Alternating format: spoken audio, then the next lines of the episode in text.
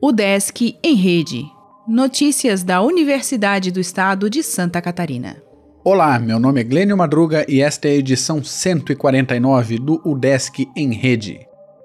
O UDESC usa a técnica mais sustentável para prédio em Balneário Camboriú.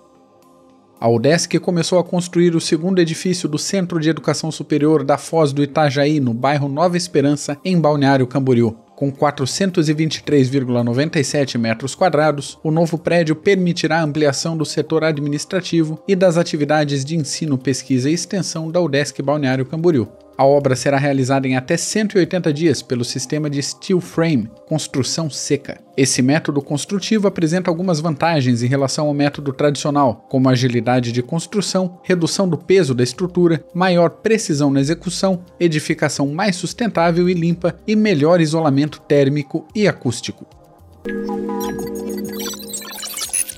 Acadêmicos da UDESC estudam solução para conter perda de água. Cinco alunos trabalharão na concessionária de Joinville. Cidade perde 45% da água tratada todos os dias.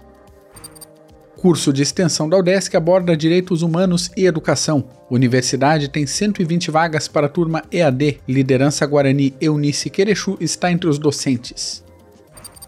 O DESC sediará evento internacional sobre pedagogia do piano. Encontro será realizado em novembro em Florianópolis. Pesquisador tem até o dia 13 para se inscrever. Licenciatura em Física comemora 25 anos de atividades. O exótico Quark Encanto toca no Misturada desta quinta. Mostra de dança divulga ordem de ensaio e apresentação. Custo de vida de Florianópolis sobe levemente em agosto.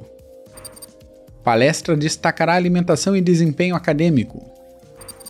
O Desk Exag apresenta pesquisas de iniciação científica. A ação de Ibirama acompanha recolhimento de agrotóxicos. INEP estabelece comissão para avaliar educação superior.